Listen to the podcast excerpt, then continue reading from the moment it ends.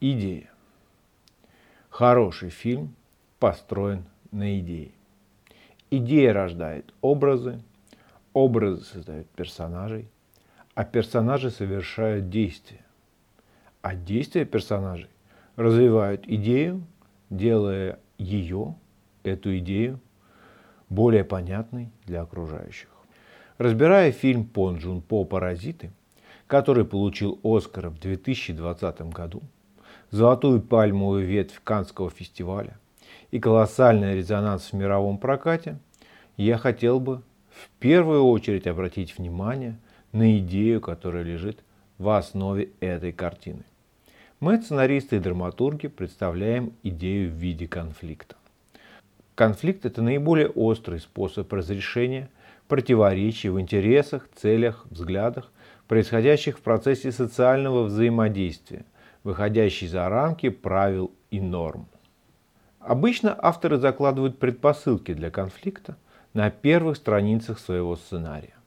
В случае с Пон Джун По, который одновременно является и автором своего сценария, и режиссером, мы можем видеть зарождение конфликта на первых минутах истории – с чего начинается история? Бедная семья Ким живет в полуподвале. У них нет денег на собственный Wi-Fi, поэтому они пользуются гостевым доступом в чужую сеть. То есть попросту паразитируют на чужом интернете. И чтобы нам было еще более приятно, в кавычках, смотреть на ужасные условия, в которых находится эта несчастная семья, режиссер особым образом спланировал их туалет. Туалет находится гораздо выше уровня всей квартиры для того, чтобы вода из этого туалета стекала в городскую канализацию. И несмотря на эти ужасные условия, мы видим, что семья Ким любят друг друга. Они заботятся друг о друге и поддерживают друг друга. В общем-то, непонятно почему. Изначально условия жизни этих Кимов настолько ужасны. Хотя вопрос, почему столь умные, сообразительные, коммуникабельные Кимы оказались в таком ужасно неприятно тяжелом положении, возникает сразу. Режиссер не спешит ответить на этот вопрос. Вместо этого он поднимает вопрос на новый уровень, увеличивая градус конфликта. Что, в общем-то, делает правильно и мастерски. Так, э, далее по сюжету происходит несколько сцен, которые с новой силой поднимают вопрос, за что этим прекрасным героям досталась такая неприятная судьба. Пьяный писает под окнами. Ким неумело скручивает коробки. Жилище обрабатывают химией от паразитов вместе с улицей. Им явно недоплачивают. Таким образом, режиссер Пон всячески открывает главный конфликт своего фильма – бедность и социальная несправедливость. И вместе с тем задает нам вопрос, а есть ли социальная справедливость как таковая? Образы. Идея фильма рождает образы, которые развиваются на протяжении истории – изменяет то, как мы видим главную идею фильма. Этот камень якобы приносит семьям материальное благополучие. Мин, в нем такой глубокий смысл. Нам заявлены Кимы как семья, очень подходящая под описание, которое вынесено в названии фильма. Паразиты. Живут в какой-то темноте, среди отбросов, ничего не создают, используют чужой Wi-Fi. С другой стороны, непонятно, почему все-таки они такие. Давайте дальше смотреть по сюжету и разбираться. Режиссер сразу создает образ, который отлично подходит под описание положения семьи Кимов. И этот образ архитектурный. Жилище Кимов, как мы уже говорили, находится в полуподвале. С одной стороны, это не полная темнота и подвал, у них есть окна. Но с другой стороны, это и ненормальное жилище.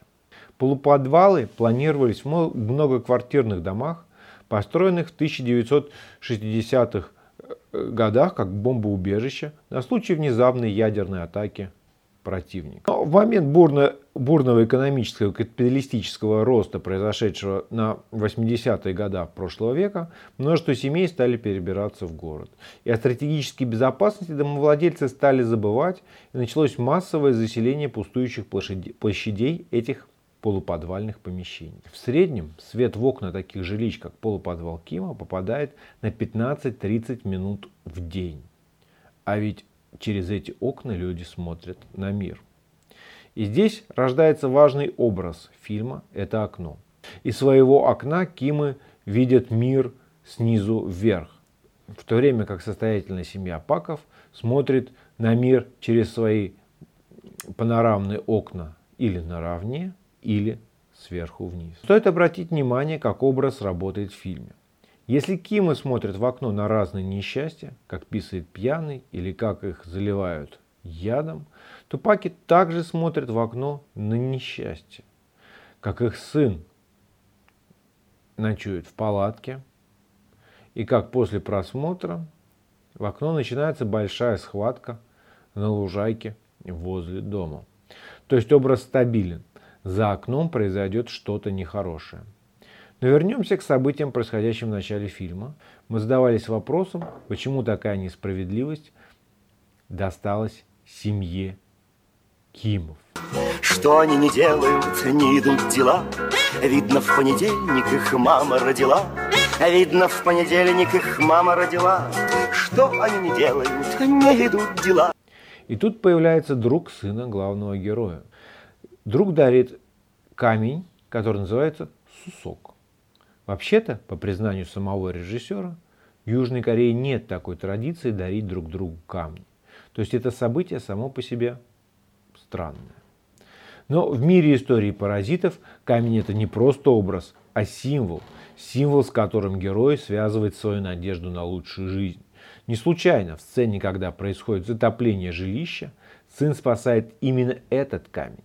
И этот камень дает ему надежду на какое-то возможное улучшение его жизни.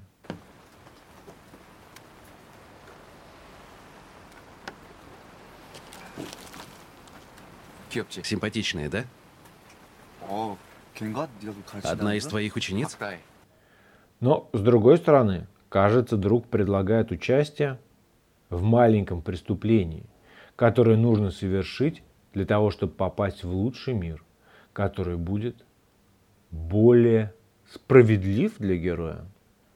Образы создают персонажей.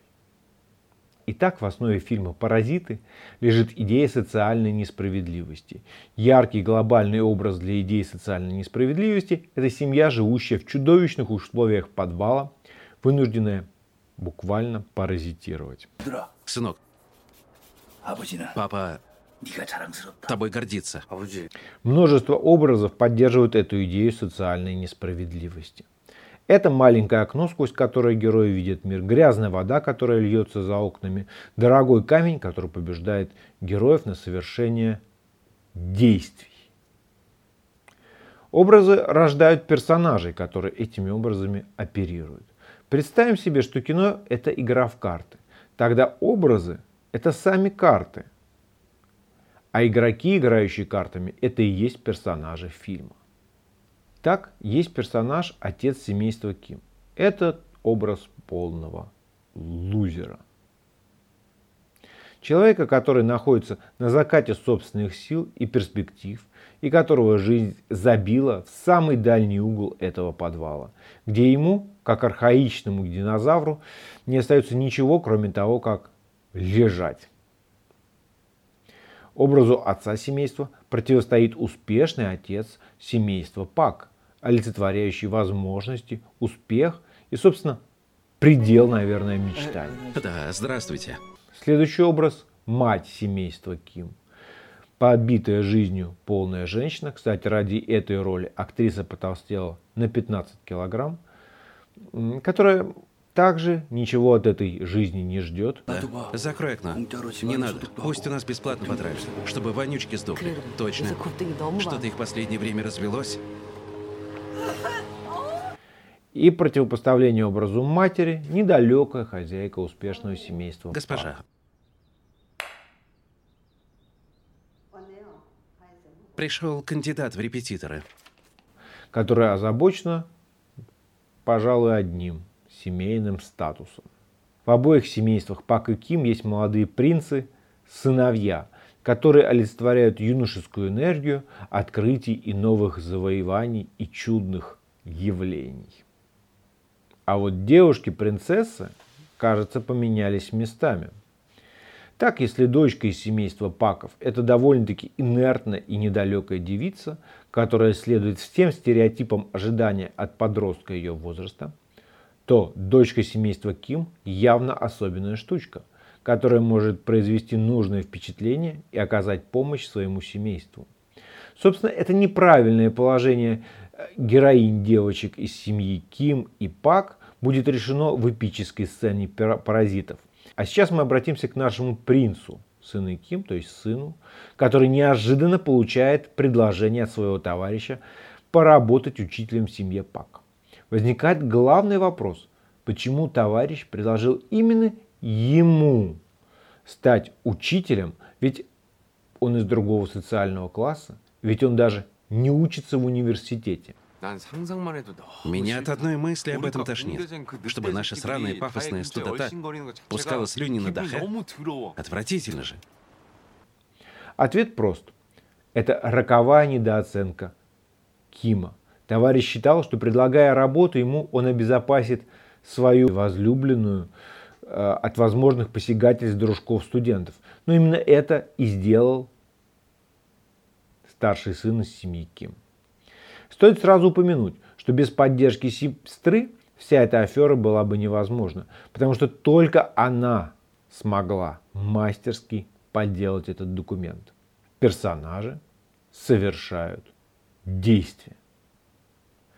Настроив шарниры истории, режиссер Пон развивает стремительный сюжет по одной и той же простой схеме. Каждый из семейства Ким устраивается при помощи хитрого подлога и манипуляции работать в семью Пак.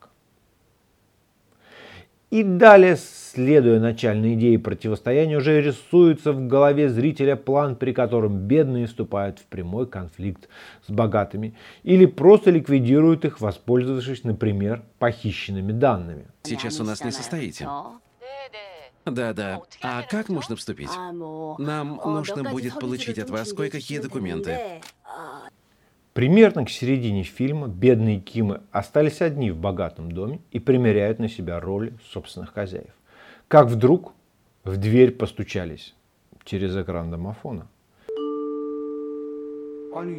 Что она здесь делает? Это прежняя домохозяйка, которая прячет в подвале собственного мужа. И далее начинается совсем другое кино, которое куда более серьезно отражает идею современного мира, чем банальный конфликт бедных и богатых. Вот здесь-то и начинается гениальность замысла автора фильма. В риторике неокапиталистического мира богатые предстают как благодетели, которые платят большие налоги для того, чтобы содержать всех этих ленивых и непредприимчивых бедных, которые просто паразитируют на доброте богатых.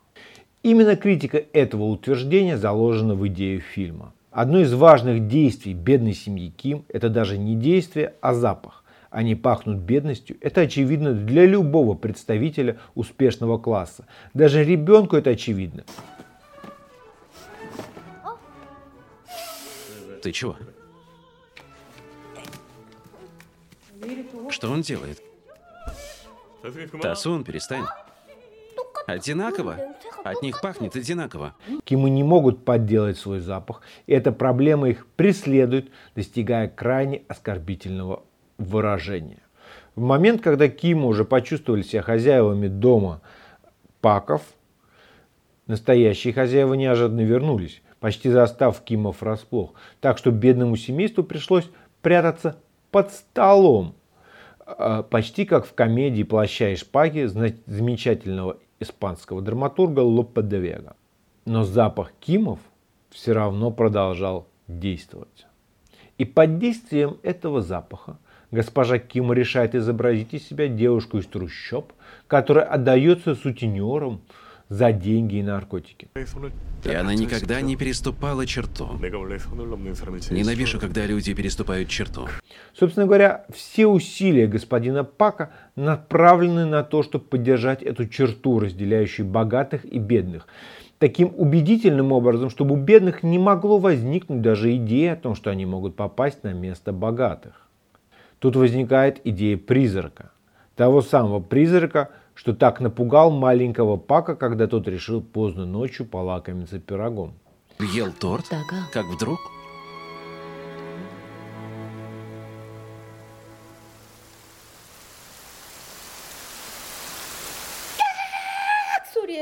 Он завопил. Я прибежала вниз.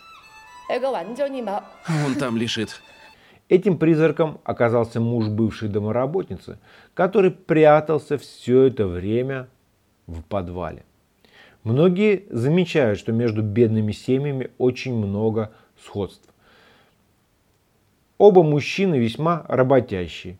В прошлом мелкие предприниматели, чьи бизнесы разорились из-за высоких кредитных ставок.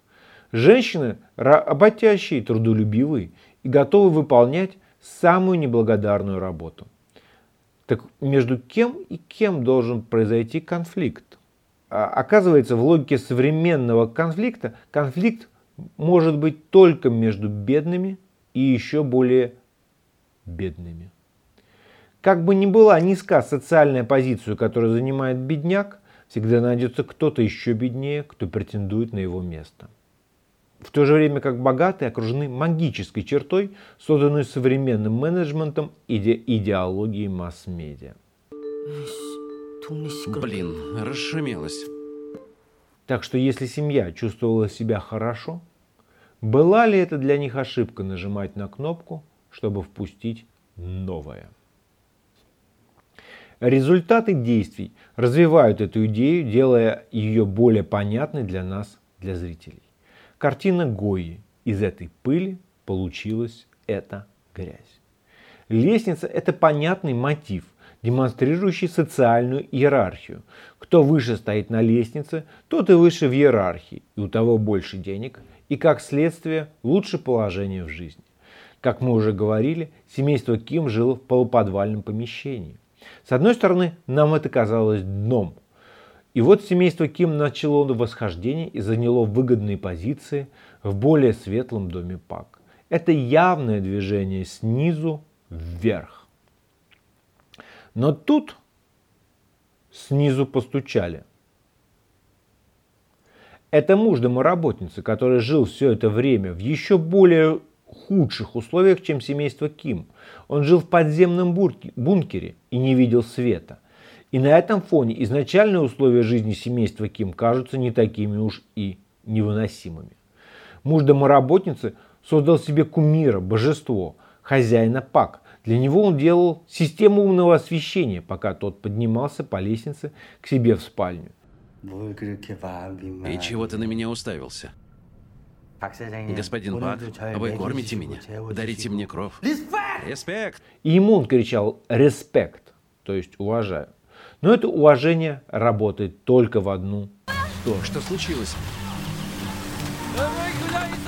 А вы туда не хотите, это вода из канализации. А у нас окно осталось открытым. Подобно тому, как вода течет только сверху вниз. Тот дождливый шторм с молнией, который для семьи Пак показался невинной забавой, полностью уничтожил жилище Ким. И не только Ким, но и тысячи других бедняков. Сегодня такое ясное небо, смога совсем нет. Все благодаря вчерашнему дождю. Ну да. Потому что те, кто находится внизу лестницы, всегда платят за легкость бытия богатых. Здесь важно подчеркнуть одну вещь. Когда происходит сцена спасения жилища, молодой Ким спасает мифический камень, который дает ему надежду на лучшее будущее. Отец Ким спасает медаль своей жены. Тут мы понимаем, что Ким вовсе не заслужили ту жалкую участь, которая их постигла в этом подвале. Они сделали все для того, чтобы оказаться в более достойном положении, о чем свидетельствует эта медаль. Данная не просто так, и он не просто так ее спасает. Но вот мы видим, что все действия приводят к результату, в том числе и действия героев. После того, как Кима, защищая свое положение в доме Паков, убивают домоработницу на глазах ее супруга, они буквально пробуждают монстра, который спал долгие годы под землей. Этот монстр, муж домоработницы, обезумевший, выскакивает и раздает всем героям по заслугам. Молодой Ким получает травму мозга собственным же камнем, от которого он ждал таких больших возможностей. А вот дочка Ким поплатилась собственной жизнью за свою близость к успеху.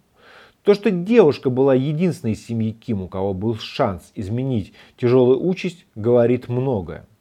Она была очень коммуникабельна и легко убеждает всех э, в своих сложных идеях. Она продуктивна и убедила капризного мальчика-богача, которому не могли найти подход другие учителя. Она практически была в центре праздника в белом платье и с тортом, когда ее так трагично прервали. Далее развязка подходит к полной противоположности. История отношений главы Пака и Кима приходит тоже к трагическому финалу. Ким убивает Пака. Однако это действие решительно ничего не несет для семьи Кимов, кроме проблем. Теперь Ким должен скрываться в подвале, там же, где раньше жил бывший муж домоработницы. Его супруга и сын оказываются под наблюдением полиции. Далее следует ложный хэппи-энд. Надежды младшего Кима сбываются, и он заработал много денег и купил своей семье дом, в котором жил Пак, и вся семья теперь воссоединилась. Но мы в конце понимаем, что это только мечты. Режиссер Пон Джун Хо в своем интервью GQ сказал, что Киму пришлось бы работать 540 лет для того, чтобы заработать на такой дом, в котором живет семья Пак.